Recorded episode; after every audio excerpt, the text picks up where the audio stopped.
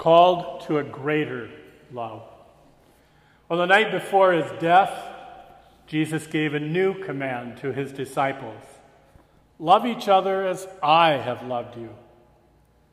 The fact that our Lord called this commandment new may be perplexing in light of Leviticus chapter 19, verse 18, part of the Torah of Moses. The passage states, Love your neighbor as yourself. I am the Lord. In other words, how could Jesus designate something as new that had been in existence for centuries and was, in a true sense, very old? First, Jesus provided a new model for love. This commandment comes after Jesus performs one of the most humiliating actions in the ancient world, washing the feet of his disciples. This act of servitude was to serve as a model, an example to his disciples of their relationship with one another. I have set an example so that you should do for others as I have done for you. No greater love than this, than to lay down one's life for one's friends. And secondly, Jesus provided a new motive for this greater love. The disciples were to be motivated to love one another because Jesus had demonstrated this greater love by giving his life as an atoning sacrifice for sin. Dear friends, since God so loved us, we also ought to love one another. And third, our Lord gives us a new impetus for this love.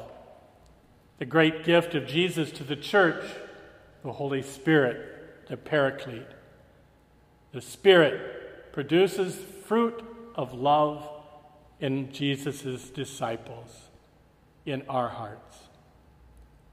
And fourth, the disciples are to practice the love command because of a new mission. All people will know Jesus' disciples by their love for one another. Just as Jesus revealed the Father to people, so his disciples will reveal Jesus to others by loving one another. And fifth, this command is new because it is a new age. It is the messianic age.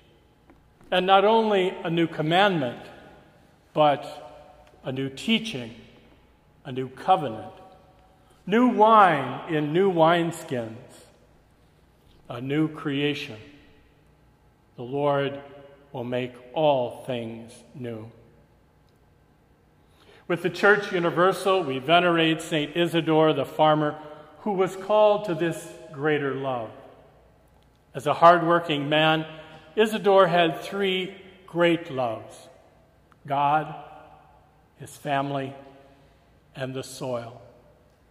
He and his wife, Maria, who was also venerated as a saint, proved to all their neighbors that poverty, hard work, and sorrow, because their only child died as a little boy, that these cannot destroy human happiness if we accept them with faith and in union with Christ. Isidore's life is a model of simple Christian charity and faith.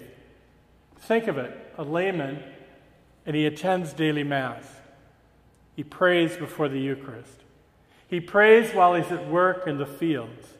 He shares what he has with the poor, even his meals, and he often gave them more than he had for himself.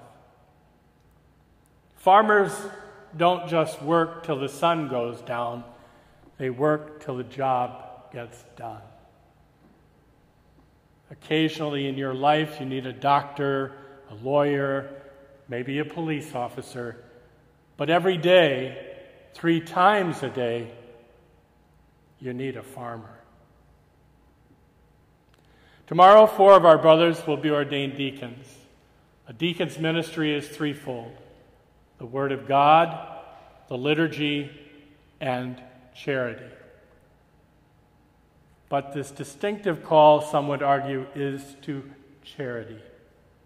The heart of diaconal ministry is the inseparable link between the deacon's liturgical service at the altar and his service to the poor in the community. Ordained to be a minister of charity, called to a greater love.